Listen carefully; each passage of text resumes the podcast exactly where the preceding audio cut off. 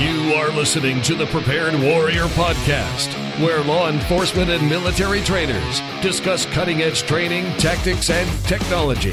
Here is your host, John Wilson.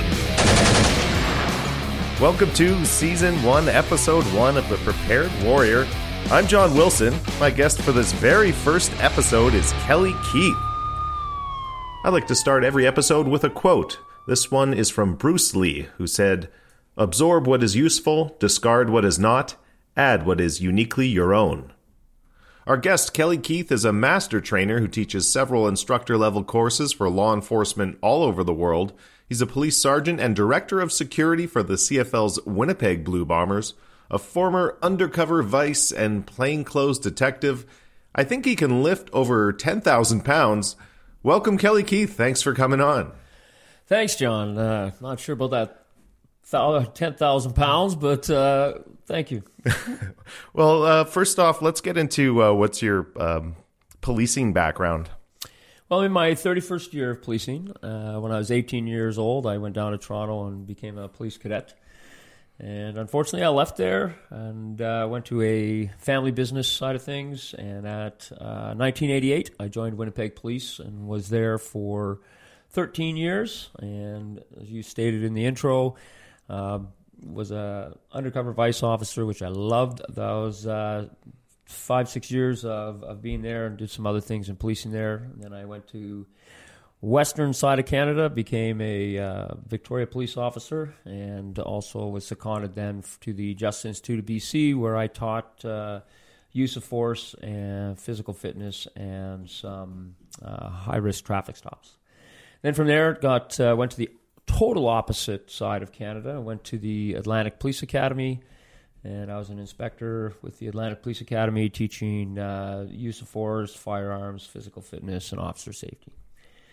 And I uh, retired from full time policing from from the Atlantic Police Academy when and now do some part time policing where I'm a sergeant with St. Anne Police, and as you stated, also do some uh, teaching and the director of security for the Winnipeg Blue Bombers.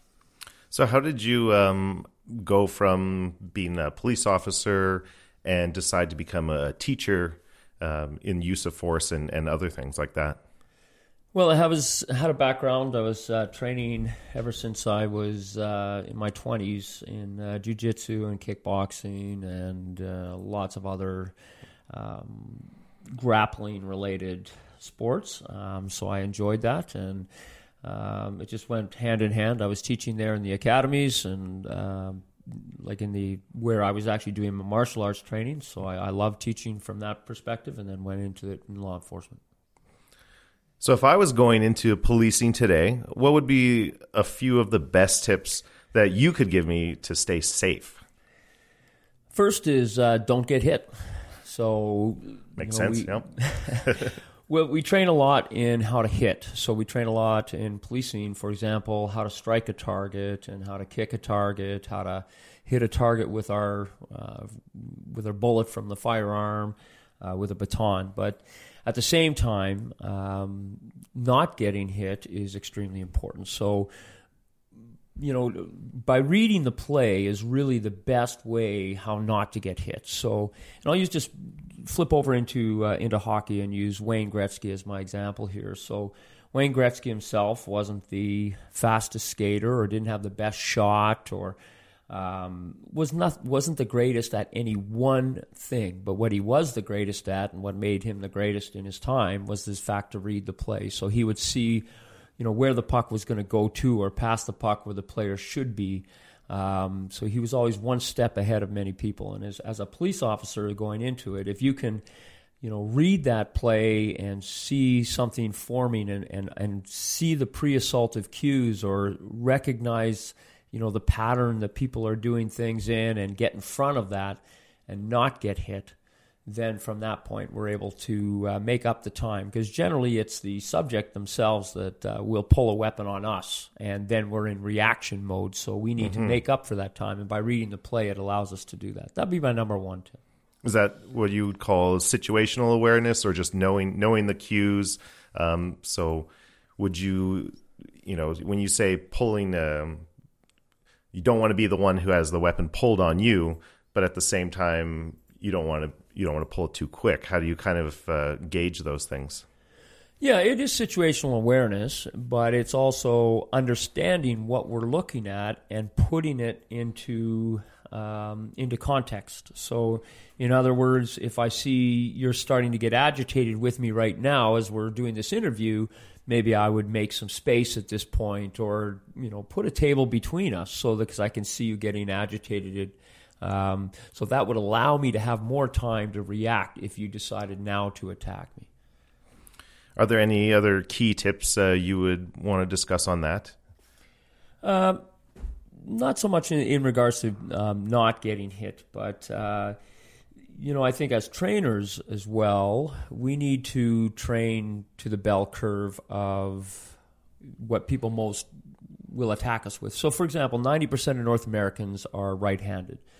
So, if I understand that, and if I'm looking at people that are are utilizing their right hand and in posturing themselves to to strike me, then I, I understand that um, that's the time that I need to make that space. I need to do that. But really, if I said to if I have a group of ten people and I say and I stand and I says I want you just to think about you're a thug and you and you just want to you want to beat beat me to a pulp.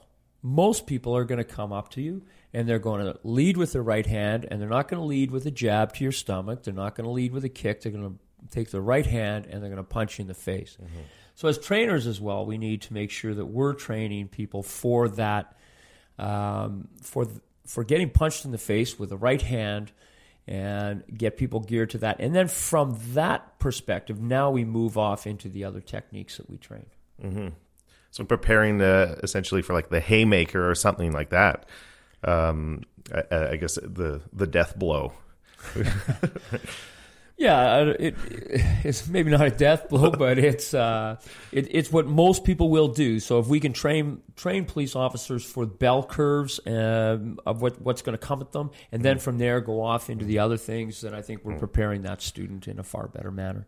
And there's so there are so many options uh, someone could hit you with. How do you teach officers what to expect? Um, when a subject attacks them, um, you know, just with the elements of, of what's, you know, in the room or what's around them.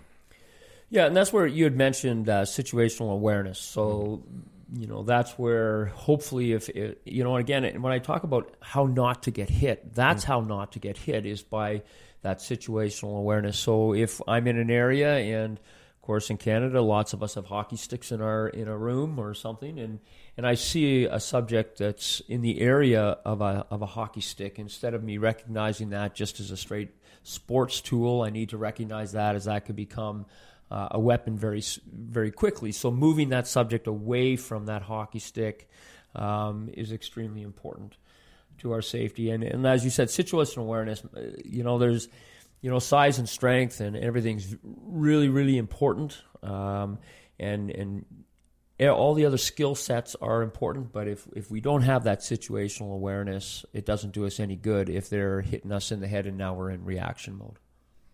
What's the biggest difference uh, between the use of force tactics taught today versus, say, 1980 or 1880 or whenever whenever it was you started? Gee, well, it wasn't 1880, but yeah. 1988, but yeah. Way back when. yeah, it does, it does seem like a long time. I, I, actually started with a revolver and we had typewriters for our reports. Now, if I say typewriter, my kids don't even know what I'm talking about.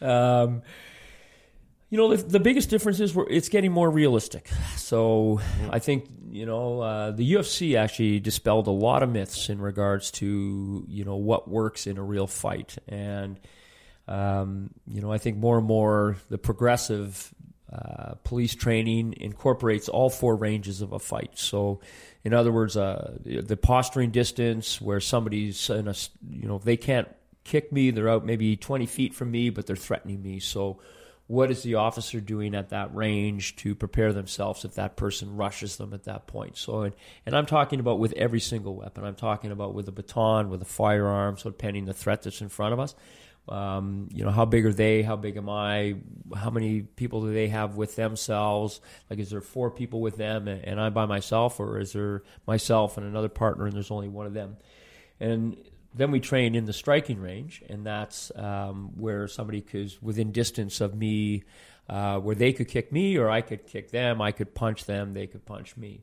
So, and again, that that's with all weapons that we have. So it's not just now we train with a firearm where we're in a shooting distance of you know 20 feet or 10 feet or 5 feet. Now they've grabbed us and we've got a firearm in our hand. How do we deal with that? Or they've grabbed us and with with our oc spray where we have a, a distance that's if they're closer than 3 feet it's actually a higher level force with OC spray because of the fact that it could uh, it could injure the eye. It doesn't mean we can't spray within there, but we have to have added grounds to be able to spray. So, but but getting getting people comfortable in that range is really important. And then there's the clinch or close quarters, where we've grabbed and we've pulled them in, um, and and then there's the ground. So, getting in 1988 when I first started, we we didn't really focus on on those ranges. We focused on just you know a striking range or very very little. I don't even know if there was ground fighting when I first started. Um, but nowadays, uh, you know, most of the progressive trainers are, are incorporating actual real techniques for the world. And you mentioned also that the technology is so much different um, when you started uh, the typewriters to computers now. And uh, I guess how has uh, technology been incorporated um, in the training today's of, of today's police officers? Yeah, and that, that's um, you know any kind of the, the, the myths being dispelled with uh, the with all the cameras that are on, out there as well now. So you know mm-hmm. where we mm-hmm. used to say, well, you know this works, or if we're saying, you know, well, we kick him in the shins and he backs off and he does this. Well, show me now, it's, and that's what that's what we can do with with the cameras being out there. Is we're we can take a look at what's actually going on as the street as trainers, and then train them prepare for that we can also get the buy-in from the students by using that technology as well. So if, if I show a video where somebody's standing over a fallen officer and punching that person in the face, and I can say, okay, so if you're in this position, well, now they're they're not going to be thinking, well, we're never going to be in this position. I'm showing them that video first, then I'm going to show them how to defend themselves out of that position. So um, it's a, it's a really good on both ways because I think you know we had so many train so much training that was going on that we're saying, oh, this is what you know, you hit here and you do this and this works, and, and any real fighter was knowing it doesn't work like that. Mm-hmm. And you mentioned. Uh, you know, fighting in the streets. Now, does someone who has a martial arts um, in their background, uh, like yourself, uh, does it translate uh, them into being better able to handle themselves on the street as a police officer in, in these use of force situations? You know, it really depends on the actual martial art that they're taking. So if they're taking a martial art where somebody is um, there's rules around it and you have to when you hit you have to monitor how hard you hit or you're not allowed to strike so if all i did was let's say and i love judo so i'm not disrespecting any one sport mm-hmm. uh, but if that's all i did and i wasn't able to you know incorporate some striking in there well does that work if somebody's trying to punch you in the face if you're doing a technique and again i want to you know i love i love judo it's a great sport and i've done it myself but um, the training, you know, it depends on what training you're taking if it's going to relate to the street. Because you get people that if they're doing point fighting, for example, then maybe they know how to kick, but they don't know what it's like to be truly punched in the face, where somebody can punch you in the face. Mm-hmm. So, uh, going on to the, your courses, one of the courses you teach is the principle based subject control instructor course. How is the principle based subject control instructor course different from say other courses? Well, the principle based, it's it's exactly what it states. It's um, everything is based on principles and making it work from that. So, for example, uh, space equals escape. That's a principle, meaning that if somebody's if I'm in a ground fight and I've got some and I'm trying to get to my feet and there's space somewhere that I can move my body, then that's where I'm going to try and escape through is through that space. So the times of us, you know, saying, well, if they do this, we do that, they do this, we do that. Again, any real fighter understands that that doesn't work on the street. It, you need to have some principles to base around those techniques. So um, there's lots of things, even such as uh, position before submission. So you know that's a principle, and and what that means is if somebody has a position of advantage on you in a, in a fight, you should try to change your position first bef- before you try to submit them. Um, because if you can get the dominant position and then try and submit them, your submission is going to work far greater than if you try to submit them when you're in a position of disadvantage. So, um, the more that we can do things around principles, the more that they'll be able to apply them to the street. And just one more example, because it's it's something that's out there a lot is, you know, even with the uh, with with joint locks, you know, if we teach. Um, you know, someone how to do a joint lock in a specific situation versus teach them if if you've got a wrist and it's like this and you've you've got the hand that's there and that's how you could get you know a lock on if they're looking for those opportunities versus looking for the actual person to apply a certain technique they're far more likely to come up with a proper solution by just looking for that principle that we're teaching and I know uh, SETCAN, who you often uh, do training for, they pride itself on uh, the stress testing in their courses. How does the principle based uh, course tactics hold up under high stress conditions? Yeah, and that that's absolutely imperative. Like, and you know, I I compare it again. I'll sorry, I'll go back to my hockey background a bit here, but I compare that to like a shinny hockey player that. Um, you know, where you have your skates and there's no hitting, and you have your, you know, your gloves, your skates, your helmet, and puck, and everything, and you go out there and you can have all the moves you want, and then um, you can be you can have the greatest shot and, and everything else, but then when hitting comes into play, all of a sudden that person fades into the background. And we and I, I can tell you even from my own background, we we see that a lot.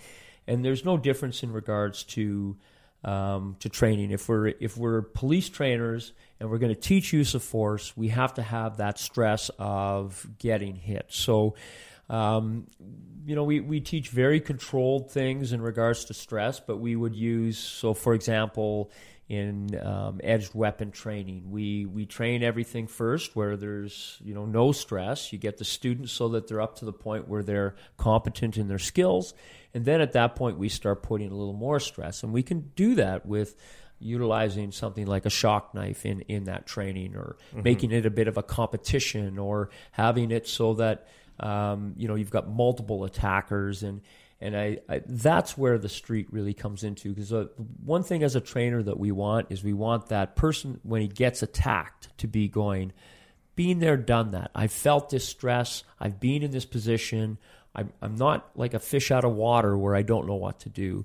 And with principle based, we're we are going to put them into um, drills, and we're going to have some stress drills and it really what we want to do is make it so it's as close to the street without having any injuries.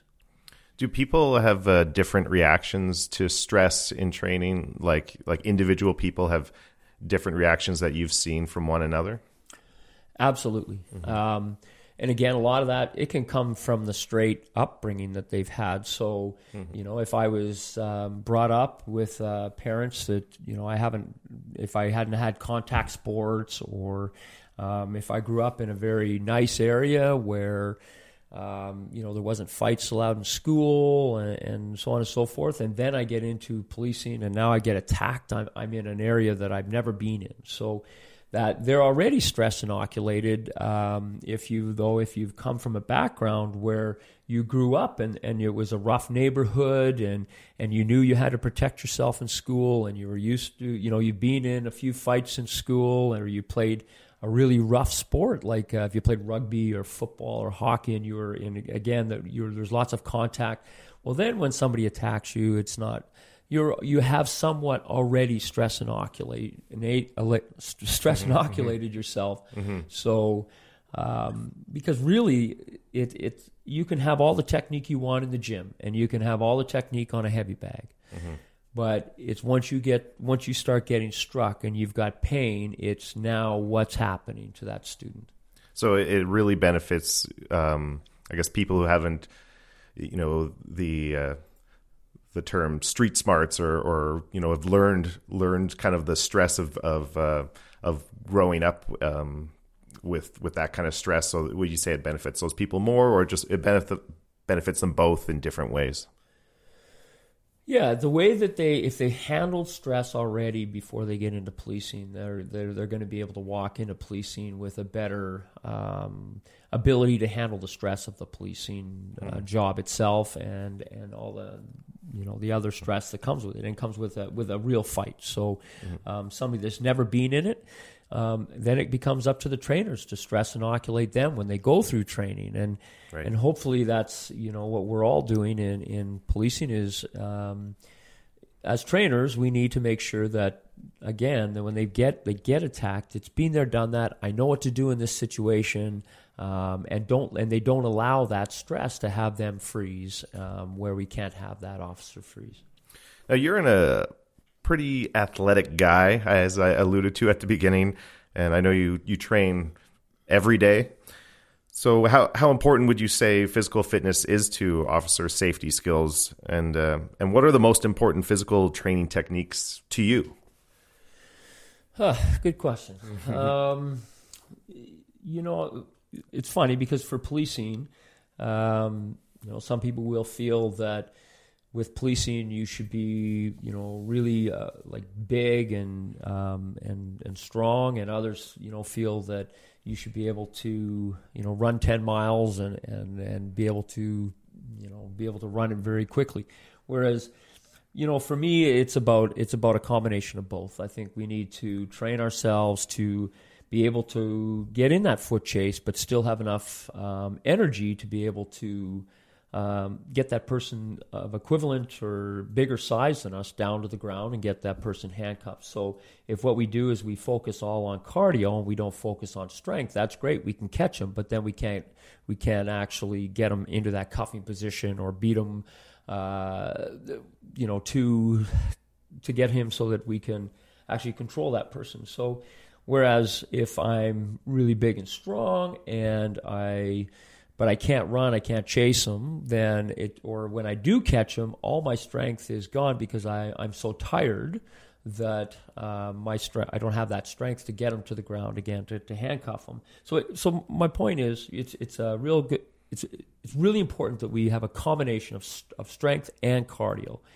Um, and I can tell you that when I first started competing in jiu-jitsu, um, I thought strength was all that it was. It was all about strength, and I, I would read a, a bodybuilding book and do bodybuilding routines, and mm-hmm. and I learned very fast that that wasn't what um, benefited um, control, t- like control tactics, or that's not what benefits a real fight. It was um, basically our body that works as a chain, and we need to be able to get that weight through the chain and and when somebody's on top of us, it's it's making your body work together as a unit. So getting full body exercises in and get away from the beach body and go more into a um, realistic training with weights that's going to assist you in that fight. Right. Yeah. You don't want to be chasing someone and then just tip over because you're so top heavy, right? Correct. Well, and, you know, I don't have to worry about that, but. Uh, and and what do you you specifically like to do uh, for training? What what keeps you going?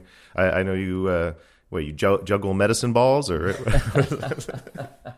I love medicine ball training. Um, yeah. So what I like to do is I like to uh, combine my cardio work with weights. So, for mm-hmm. example, if I'm at a, the stadium, um, I like running stairs. So I'll run stairs and I'll run uh, stairs, then I'll come down and do some uh, whether it be clean and jerks or I take medicine balls and throw them over my over the like backwards, and we go down through the field, do that, and then we go back onto the stairs. Um, so it's I like to go back and forth between cardio and weights during that uh, during an hour workout. I might do you know a 50-50 split and. Um, it, doing again things that I, I believe so even when it comes to something as simple as a, as a bench press there's times that I really like I still like to do bench press, but mm-hmm. I like to do a bench press on a physio ball and make my make my core, and I'll start moving around a bit as I'm doing a bench press on the physio ball while I'm pressing some dumbbells, and so trying to make as much as I can realistic, um, I think is is a benefit that will come to back to me when if I get into an altercation on the street. You've written articles in the past and delivered presentations on timidity or being timid can you give us some insight into that area? Yeah. Um, so going through the, I mean, we've kind of talked about that a bit already mm-hmm. in regards to you know a, a, student that comes in. So when I trained at uh, trained officers at the Justice Institute of BC and the Atlantic Police Academy, I was noticing more and more students that came into the academies that had never been in an altercation before. So um, they they came in, and as soon as you know we'd start yelling or coming at them or threatening, um, the timidity came out, and, and, so it was a it was a battle for me, and. Uh, um, wanting to make sure that if, if I'm going to put my signature on somebody's certificate, which I didn't put on all the certificates, so just because you came to the academy that I taught in did not mean you were going to get a signature on it. You had to actually show me that if you're sitting beside somebody that um, sitting beside a friend of mine in, in, the cruiser car that they're not going to come back to me and say, you know, how could you have passed this person? So this was this was something that I, I spent uh, a lot of time doing and um, so even even things such as um, you know giving lectures on fear, for example, I thought I thought was extremely important. So letting them understand, you know, that that feeling of the butterflies and the feeling of being scared is is okay. And and I can remember making my first drug buy uh, in 1991 when I had never in that that time there wasn't drug courses, and I can remember making it. And at that point, I was training really heavy and, and heavy into the um, into the jujitsu and um, but I was walking up to a guy trying to buy drugs, and I was scared, and I was just so pissed off with myself, like that I was that I was scared, and I remember that, and then. Um, you know, going back and being able to relate that to students. So first off, you know, getting them understanding that, and then understanding that I, we have to inoculate them to that stress. So in other words, we start really slow with them, and we so we we I use boxing gloves, but not to turn them into a box boxer, but just so that they get understanding the gloves coming at them, but they know what's coming. And then we're slowly building. We're going up a ladder, really. We're going ring, rung by rung up the ladder, mm-hmm. and um, and building up their confidence. And then and then understanding for them how to that you know one size doesn't fit all, and and, and that was a huge thing with me as well. That you know we would. So for training, for example, if I had a uh, a smaller uh, person, and I so I'm let's say I'm I'm doing ground fighting techniques, and I put the I put a 250 pound person in a mount position on a 120 pound officer, and then I'm trying to teach a technique. Well, that's ridiculous. I mean, this person's already so stressed that he now I've got to I got to teach him how to do the technique, so he's not in a learning capacity first. So, getting people uh, properly trained first, and then understanding there's two things that we can do for um, for 98% of the times. We can either engage or disengage. So, uh, three things that dictate who wins and who loses most fights weapons, numbers, tactics. So, if I see, you know, John, that you're 250 pounds and and you can lift 11,000 pounds, then. oh, yeah. Well, that's all true. Yeah. so if that's the case, well, then I should be thinking about upping my weapon system with you. And so I don't want to, I, so that that, so the timid student isn't thinking, well, I've got to take this person to the ground or I've got to, you know, get them on, in a prone position. And they're, they're timid, of course, right away because they know that that's not really possible. And that also can be, you know, attributed to trainers in the, in the gym and how we teach them. So if I'm doing an armbar takedown, for example, for me to be able, um, if I'm 120 pounds and I've and I've got a person that's 240 pounds and I and I'm escorting him out by the arms and he resists, is it realistic that I'm going to be able to do a knee strike and take that guy down to the down to the ground? No, it isn't. So why would I want that person to do it? If he starts resisting, drive off him, up your weapon system. So teaching them realistic techniques and teaching them also what is what is stress congruent to that person and, and to me. So when I what what I mean by stress congruent is what do we do on upon somebody that that they lurch at us right away or or we're you know under stress like what what are the what does the body do instinctively like so you know we've got these built-in reactions to us and then make a technique that's built around that first reaction. So if we can make it as realistic as possible, then it, it gives the student more confidence. And really, what that comes down to is like is the, is the confidence. And when somebody's timid, if we can give them the confidence to to feel I can handle this, and I've got all these tools on my belt, I know how to use them, I knew I know when to use them. I've been hit before, I get it. It's not the end of the world. Um, then at that point, we can reduce that timidity. Now, as a court declared use of force expert, what is the most common theme uh, you are finding um, that you're having to educate the courts on? Hmm, another good question. Well, um, first off, it is that one of them is the stress factors and that you know what people do under stress and so if something's going on and, and on the video now it's showing that this is going on afterwards but they didn't they didn't perceive it at that point in time.